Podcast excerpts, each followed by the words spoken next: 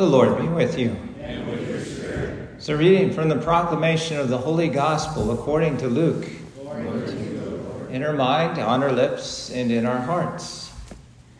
As Jesus continued his journey to Jerusalem, he traveled through Samaria and Galilee. As he was entering a village, ten persons with leprosy met him. They stood at a distance from him and raised their voices, saying, Jesus, Master, have pity on us. And when he saw them, he said, Go, show yourselves to the priest. As they were going, they were cleansed. And one of them, realizing he had been healed, returned, glorifying God in a loud voice. And he fell at the feet of Jesus and thanked him. He was a Samaritan. Jesus said in reply, Ten were cleansed were they not? Where are the other nine? Has none but this foreigner returned to give thanks to God? Then he said to him, Stand up and go. Your faith has saved you. The gospel, the good news of the Lord.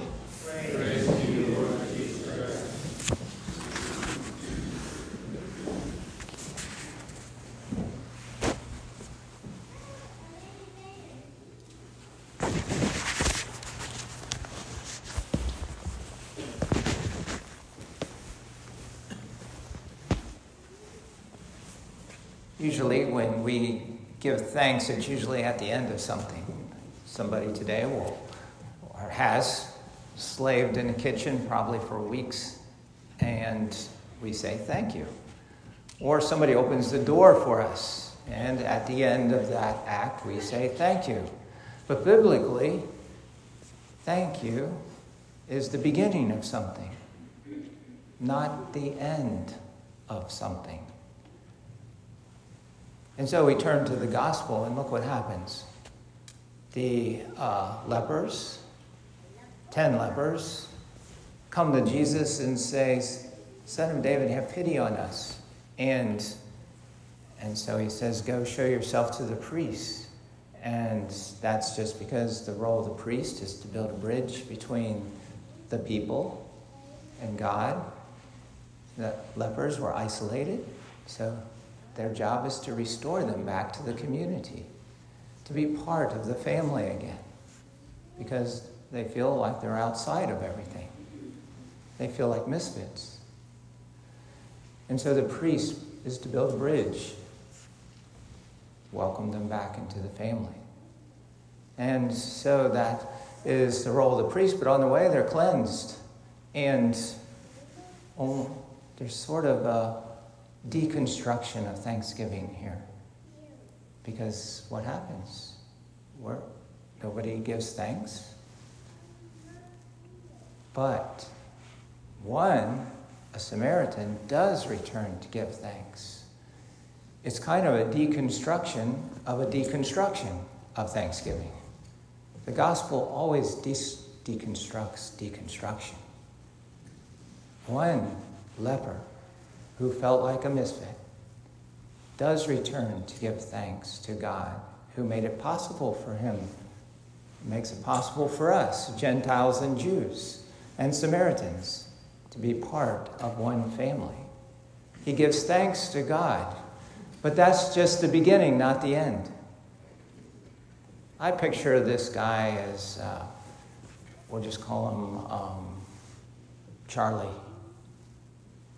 Charlie, this leper, goes back to the leper colony and ministers to them in their loneliness and their woundedness and their betrayals and their brokenness out of gratitude.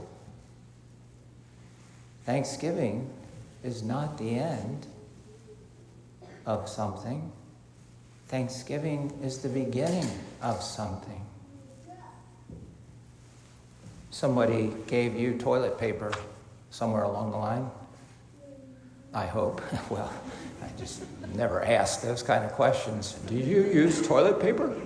I never asked that question. I don't know why I'm thinking about that, but uh, I didn't have coffee this morning. But here, you know, somebody gave you toilet paper, so you, you know, you, out of gratitude, that's not the end of it, thank you for toilet paper, you, it began something new. You give somebody else toilet paper. See, Thanksgiving is not the end, it's the beginning of something new. And we're always a people of thanksgiving gathering at the altar. Not to end something, but to begin something new. How many of you ever been outside the country, anywhere in the country, like out, you know? It's, it's, it's a wonderful thing to do. I think everyone should spend some time outside the country. And, and it, it, it could teach us all gratitude. So I think of uh, Martha Pham when I was my days at St. Pius, a little Vietnamese lady, always on Thanksgiving would sit up front with her family. She came from Vietnam, where, of course, there's the, the communist rule, and she talked about with me and how it was. Like, for example, the police would pull you over and you would give them a report to declare your innocence, and they say there's not enough detail. So you'd write another report, and they'd say, Your reports don't match, you're going to jail, no matter what you said. This is the kind of environment you go to work at five in the morning and go to and come home at nine at night with a job that was assigned to you, not chosen. And you couldn't practice your faith. And so she decided to escape. And in order to escape, they had to set a, a fire. So they'd set a fire with lots of smoke. And then the Navy ships would see the smoke and they would follow the smoke. In the meantime, 50 people were to run down to a boat and get on the boat and head for Hong Kong. Well, that's what happened with Martha. They set the fire. 50 came down to the boat, and instead, 82 showed up, and the boat was sinking. So they had to throw out all their cargo. In the meantime, this little boat did make it to Hong Kong. And then it made it to Philippines, and then here to America. And out of gratitude, she every day would do something for the parish, would do something for the Catholic charities. Every day, do something.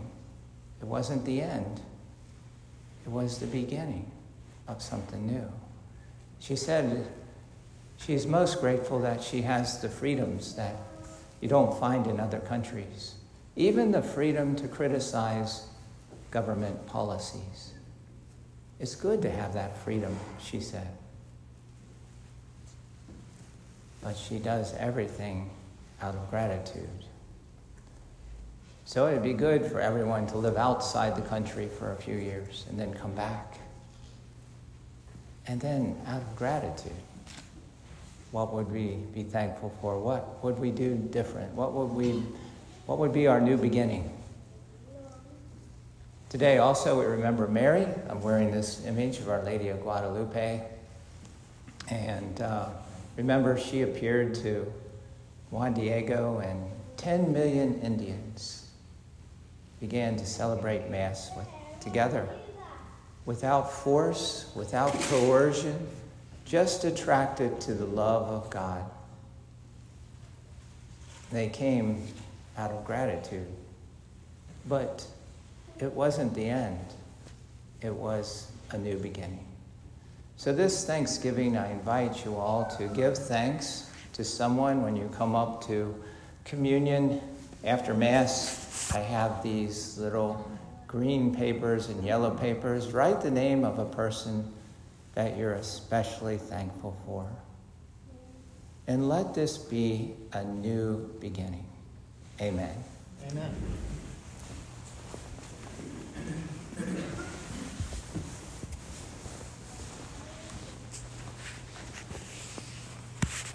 So, once again, let us stand and pray.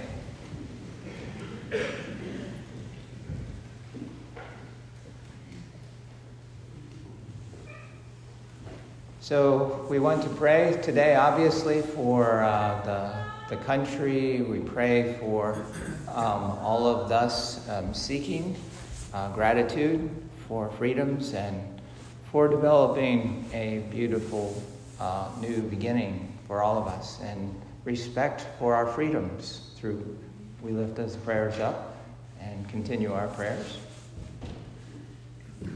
For priests and pastoral leaders in the church, May our Heavenly Father shed his wisdom and grace upon them.